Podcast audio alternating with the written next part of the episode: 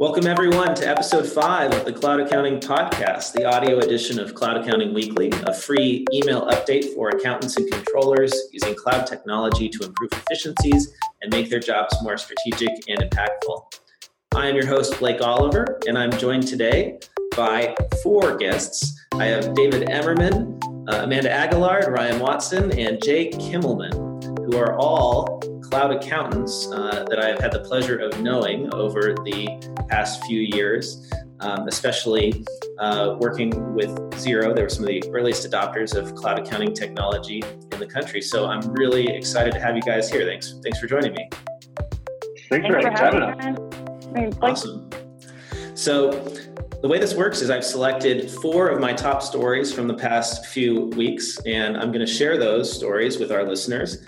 Uh, and I'd love to get your take on this as uh, leaders in the space. So why don't we get right, right to it? Number one, the case for the five hour workday. Uh, this is a story that appeared on the Xero blog. It's about Jonathan Elliott of Collins SBA, which is a, a firm in Australia. And he had a family emergency where his uh, wife was diagnosed with stage three cancer, terrible situation. And um, he'd been a, a, hard working accountant, like most of us, for his life, entire life. And um, now with this uh, this issue, he he really needed to uh, reevaluate reevaluate his priorities and figure out how he could spend more time with his family and less time at the office. So he uh, he got together with his team and they figured out that they could shave three hours off of their workday. So he himself went to a five hour workday and he encouraged everyone else in the office to do this through a combination of fewer meetings, um, just being more efficient. Um, and I would love Amanda to get your take on this, as I know that you know you uh, personally have also striven for this work life balance in, in this way.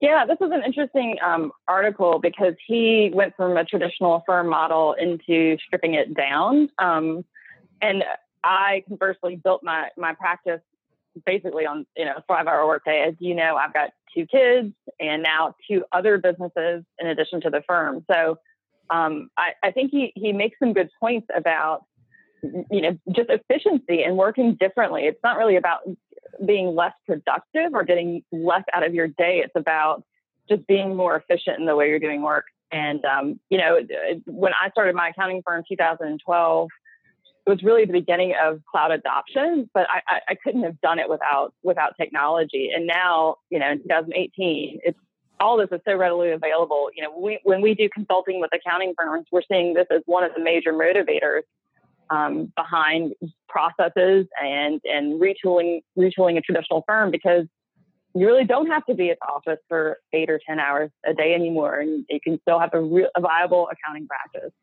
So, that, so that's really interesting. Um, I'm curious to know: Are there any you know strategies that you used yourself um, in terms of dealing with client demands? Because those those come in you know 24 hours a day, right? So, if you want to have more balance, how do you how do you handle that?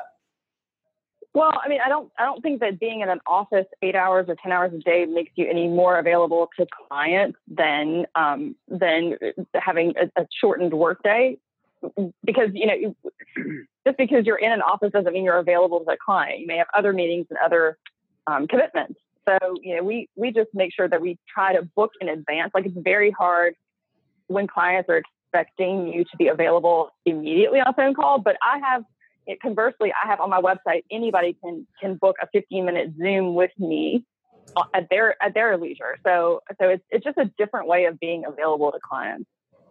Got it. Well, that's really interesting to hear your take. Moving on. Number two, gauging the impact of automation on everyday life. This is a story that appeared in the Wall Street Journal that uh, I shared on, on my LinkedIn, and I was really surprised at uh, how, how many clicks it got. Uh, one of probably one of the most popular things that I've shared out. Um, there was an interesting statistic in this uh, article.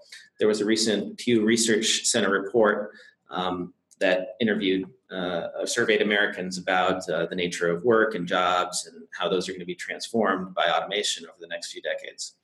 Um, and the one stat that stuck out to me is that 77% of Americans say that most jobs will be automated, but only 30% of Americans think that their own job is going to be automated during their own lifetime.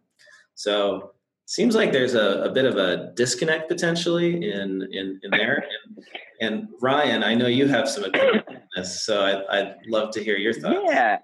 Well, isn't this? I love this stat, by the way. Isn't this similar to like the the stat where uh, the majority of Americans think they're above average drivers or something like that? um, same kind of idea that uh, you know, and, and I've written a couple things about this, honestly. And and if I you know speak to uh, state societies, it's like the number one question that folks want to talk about, which is to what degree do robots take over the world or take over our jobs? And you hear everything from uh, you hear opinions everywhere from you know, in the very near future, it's going to replace all jobs and we're all going to be out of work. Uh, to uh, in the sort of medium term, it's going to be a huge boon for every industry, and we're all going to make a lot more money. And obviously, I think that, I mean, the reality is probably somewhere in between. I mean, two two opinions that I have. I mean, the, the reality is, I think it's really difficult for us to wrap our head around the the uh, degree to which artificial intelligence will um, mature and, and the speed. But I'd say two opinions that I have. One, I'd say that for a whole host of reasons, um, it, it's it's a substantially more medium to long term impact than I think a short term impact. And I think the second thing is, I, would say where where we're going to see the majority of uh, advances are, you know, AI is really good, and, and, algorithms and machine learning, they're really good at taking sort of rules based uh, tasks and computing them substantially quicker than humans are, right? And so, to the extent that you're in a job that is primarily rules based, so if we think about accounting and we think about tax preparation, AI sets up really nicely to um, tax preparation. But where AI is sort of famously bad, at least to this point, is at things that are creative, things that are you know thinking outside the box, connecting uh, dots mm-hmm. in sort of disparate ways, building trust, and serving that sort of last mile uh, in terms of like delivering service to another human being. And by and large, I think humans are always going to be, uh, or at least in the foreseeable future, uh, important part of that. So I, I'd see you know, a lot of services and a lot of industries looking more like a marriage between the two than than a complete replacement of one versus the other. So, do you think uh, accountants need to be concerned about this, or some like tax accountants, or? Yeah, good question. I mean, uh, yeah, I, I, mean, I would say mindful, maybe not concerned. I, I, think if your job, and again, if you're if if you are an accountant that is earning their living primarily by doing rules based, commodity oriented tasks, uh, whether it's you know reconciling financials or preparing 1040s, then AI or not, I think cloud technology and automation are are slowly uh, assuming some of the, your your tasks. I think you should be mindful of that. But if you're the accountant that are leveraging those things to perform, you know, value added advisory services and creatively helping drive decisions for your for your uh, your client, I think in the long run, AI is going to improve your margins and your efficiency more than it's going to take your lunch. So I'd say uh, sort of being aware uh, more than concern. Got it. Well, speaking of awareness, uh, the next topic is something that most accountants in this country are not even aware of, which is cryptocurrency and Bitcoin. Mm-hmm. I saw a recent survey in one of the, uh, I, I think it was Accounting Today, about how 50% of accountants, when asked about cryptocurrency, said, What's that? So, you know, that kind of makes sense. Doesn't surprise me too much knowing, knowing how slow the profession is sometimes to pick up on these trends. But if you're listening and you're not familiar with it, you should probably get to know Bitcoin because it's it's having quite the impact on the world of finance right now. And this article is uh, appeared on MarketWatch, and the title is what stuck out to me. It's Bitcoin trader after a discussion with his accountant, F taxes. Uh, and the sort of um, most important part of the story, or the, the I guess the takeaway from the story, is that a ton of cryptocurrency traders have no idea that they owe massive, massive amounts of taxes on their gains. And there is a particular aspect of the way the IRS treats cryptocurrency, which can be potentially problematic. And Jay, I was wondering uh, if you could speak to that as as as a tax guy or somebody who has done taxes, and you know, I'm I really have not, so I would appreciate insight that you may have. Make it easier. Yeah. So, so this is one of those things I would prefer to have the robots calculate all of this for me because, you know, this is going to be really a lot of data entry is going to go into this because every trade you make is going to get impacted on the tax calculation because you you purchase it and then every time you buy something with Bitcoin, it's selling off little bits and pieces of it. And with every transaction, you either have a gain or a loss. And in the last what 12 months, it's gone up 13,000 percent. So it's had huge gains, and that is where the tax aspect is coming in right now. So people don't even know that they're going to owe this huge amount of money. And I, love the aspect of the person in the article. It's like, yeah, I'll just forget it. We're just not going to tell our accountants, and we'll we'll hide behind a VPN and try to be anonymous. Well, that's great. The and this is going to sound really weird because this is an oxymoron. The IRS, you know, they're starting to get the technology to weed out these transactions and they're finding this information. So I wouldn't be surprised 12 to 18 months after the returns are filed for these individuals, they get the dreaded CP letter from the IRS saying, hey, you owe 15, 20, you know, $100,000 worth of taxes based on the transactions that you've had. And, and the IRS has started uh, going after some of the bigger fish, right? Um, I heard that they yeah. they subpoenaed the records of Coinbase, which is one of the largest uh, exchanges. So now they have all that information going back years, uh, and even if it's uh, and that's all because of the way Coinbase operates in the U.S., right? So they can tie exactly. wallet addresses, uh, which are you know theoretically anonymous, to actual people. Um, so that's that's a big problem, right? Um, and, and the other issue is that uh, right because the IRS doesn't um, doesn't well, it's it's unclear whether or not the IRS will allow you to treat buying and selling different cryptocurrencies as a like kind exchange, right? So, that's true. That that's uncertain right now. So, so poten- potentially, what's what's the implication of that? So so right now, it really had this huge impact in this last eighteen months. So it's really coming to the to the surface now. So it's going to have to be dealt with, and I would assume, I would have thought it would have been dealt with in the last bill, but in the next year or two, we're going to have reporting on this. It's much much like stock trade, so probably in a 1099B or or like uh, return. And I would expect to have full disclosure to the IRS on all these transactions moving forward. Well, that's going to be. Think, a... though, there's like there's it's hard to feel sorry for somebody who made thirteen hundred percent you know increase in a couple of months, right? Like, you know, I don't really yeah. feel bad for the guy. Well, so the real problem is, and I'm sure this actually happened uh, or is happening to somebody. It's uh, let's say you bought low, you bought it at a thousand, say, or even lower, and then it went up to what 20k, right? Bitcoin did, uh, and you were right. trading back and forth at that level. Uh, and then that was in 2017, and then you stayed invested, and in 2018 it dropped to 10k right? If the if the IRS treats it doesn't accept like kind exchanges, then you could owe tax on the gain from twenty thousand to that you know from from one thousand to twenty thousand, even though you only have ten thousand right now. Right. Right. Like yeah. you'd, have all, no you'd have to sell all your you'd have to sell your Bitcoin and all your you're you're you're done, right? Potentially. Yeah, I mean, well, you know, it's funny. Uh, go, go ahead, Dave. Go. So I mean, this really reminds me of the days uh, when people started jumping in and day trading right? So, you mm-hmm. know, except without the reporting that we have today for day traders. So, I mean, it really is creating quite a, a potential um, data gap for these folks. And then on top of that, they're not necessarily prepared for what the tax impacts actually are. So you got to, you just have a real, a real storm of things, uh, you know, pieces coming together in once that's going to be detrimental to these folks. Well, and I, you know, another another uh, story, just a quick that you know, we had a client who, or a potential client who came to us with the uh, who, who was paying employees in cryptocurrency and Bitcoin, and so as as an employee, now you have a a cryptocurrency that you are exiting the position of uh, because you want cash.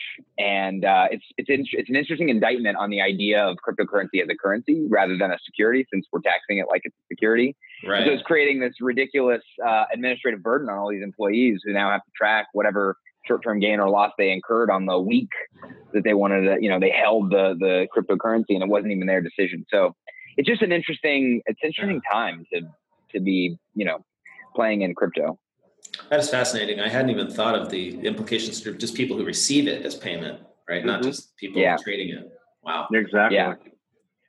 Well, we've got time for one more story, uh, which is actually a video on YouTube uh, by The Verge. They got a, an exclusive inside look at Intel's new smart glasses. And uh, this isn't anything new in that we have seen Google Glass and that totally failed and flopped. But the big thing about uh, these glasses is they actually look kind of normal. So, uh, David, I'm wondering because you and this guy kind of look alike, would you wear these? um, you know, it's funny being uh, being somebody who loves technology and loves to uh, play with whatever I can get my hands on. I probably would.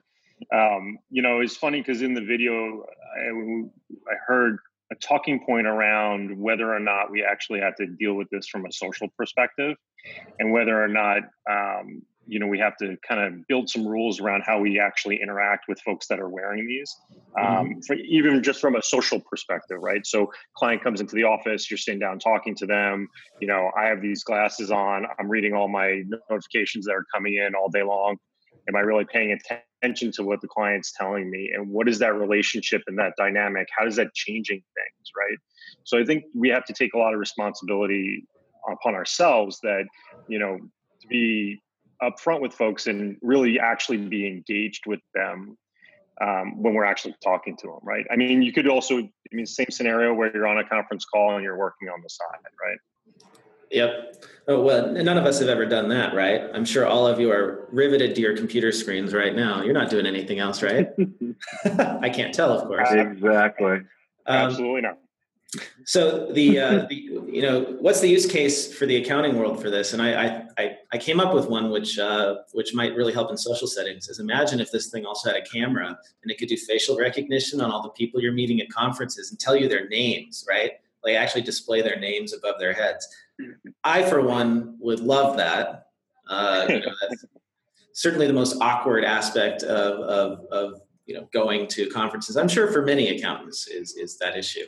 Um, and I'm wondering if any of you like, are there any potential applications eh, though in our actual profession, like uh, you know auditing or like because what this thing does is it, it, it actually writes with a low powered laser beam on your retina. So it's displaying, it can display anything in your field of vision, uh, which is which is pretty cool, like overlaid on the real world. Any ideas? Yeah, so I mean, yeah, you got to think I was gonna say auditing. I mean, you got to think on like field visits, site visits, and audits. That that would be helpful, right? Like you're looking at something and comparing it to what is on a, a financial statement, you know, or a detail. Yeah, inventory observations. Mm-hmm. So maybe you could read the uh, the barcodes on the inventory and then tell you what it is without you having to look look down at a list or something like that. I can see I can see that. Very good. Mm-hmm. Well, guys, I really uh, thank, want to thank you for for joining the podcast today, and I know that you four have a new project. So uh, I was wondering if you would be willing to share a little bit about this Bluewire Strategy Group. Yeah, so uh, you know we, we really appreciate your time today, Blake, and really appreciate the invite to come on. Um, you know, Bluewire was basically born out of the, the thought process that we were looking around and talking to a lot of accountants, and you know, there's there's an overwhelming um, excitement about moving a practice and trying to you know modernize or retrofit your practice into um, a lot of the a lot of the other thought leaders that are out there that have already kind of gone through a, a journey and, and, accomplished that. And it was interesting to see that a lot of times folks um, get again super excited about that transition, um, but don't necessarily have a great path to that transition, right? So Bluewire is basically born out of the fact that you know when people kind of have a little bit of a failure launch, here's a support system with experienced professionals that have gone through this and have done it repeatedly not only you know not only with others but for ourselves and built a lot of that stuff for ourselves um, why not leverage their their actual experience um, and go ahead and, and have them help with a lot of the operational pieces that are challenges for for business owners because they're they're a lot of times frankly busy working on what they need to do every day and supporting their clients, right? So that's where it was kind of born out of. Um, you know, we all have different experiences, and you know, my experience was coming from a very traditional practice and, and taking that journey to being, you know, what we what we kind of consider cloud accountants at this point. Um, you know, and and the rest, everybody else on the team has kind of gone through it under different paths, right? So, um, and I'll let them speak for themselves. But you know, I think one one of the things that that's cool about the group is that you know we have different starting points. So for for folks that we're working with, we can understand and empathize where they're coming from very easily, right? And we don't, you know, it's it's a point of being able to transition that empathy into an actual project that you can be successful at. Well, that's great. So um, so like, let's say I'm, I'm an accountant and I've heard about the cloud, but I, I, I want to move my practice there. Right. So I could just, you know, give you guys a call and, and, and, you know, what happens next? Where, how do I, uh, how do I get in touch with you? What should I do? Yeah. Yeah, absolutely. So our website's on the screen right now, so you can always ping us through there. Um, you know, Bluewire we'll, Strategy, bluewirestrategy.com for those who are listening on the podcast. Uh, can't see our screens. Always got to remember that. um, see, we're, we're so used to being on video. We, we, we take it for, we take advantage of that sometimes. Um, so yeah, you can reach out that way. You can also reach any one of us on social. Um, you know, we're always usually out there, out and about, um, posting stuff. So you know, that's that's probably the best way to go about looking for us. Um, you know, one of the things that I would certainly think about um, we actually do a pretty big deep dive and assessment on folks to make sure that it's a really good fit for both sides. Uh, you know, and I, in that area, in that time period, in that due diligence phase, you know, we're really getting deep into the practice and you know ripping the covers off and seeing what's underneath it. Um, you know, I think that's that's something that you know before you actually go and take the the step to take on a consultant to help with some of these supporting roles or some of these projects you really need to make sure that you know what you're going after and what you're trying to accomplish. Awesome. Well that's great. So for all of you listening uh, check out bluewirestrategy.com get in touch with dave jay ryan and amanda and i'm sure they will uh, help you uh, figure out where, where you can go and where you need to go. I, have had a, a great it's just been great knowing all four of you over these past few years, and I'm so excited to to see uh, what's next. Awesome, thanks, Blake. Absolutely. Um, so I should finish up by pitching my own project, cloudaccountingweekly.com. That's my newsletter for accountants and uh, controllers who want to make a, a, difference using technology. Uh, topics include that automation, remote work, managing a remote team, a modern accounting team, uh, basically anything I find interesting as an accountant obsessed with technology to get rid of the crap that has historically been part of our job. I think we can all agree that accounting needs less crap. so, thank, thank you again to my guests, and thanks to everyone for listening. Uh, and you can check out floqast.com if you're interested in closed management software and visit my blog online at blakeoliver.com. Thanks again for uh, for joining me, guys, and uh, and I hope to see you again soon. Thanks for having us, Blake. Thanks, Blake. Thank you. Thanks, Blake. See you soon, Blake.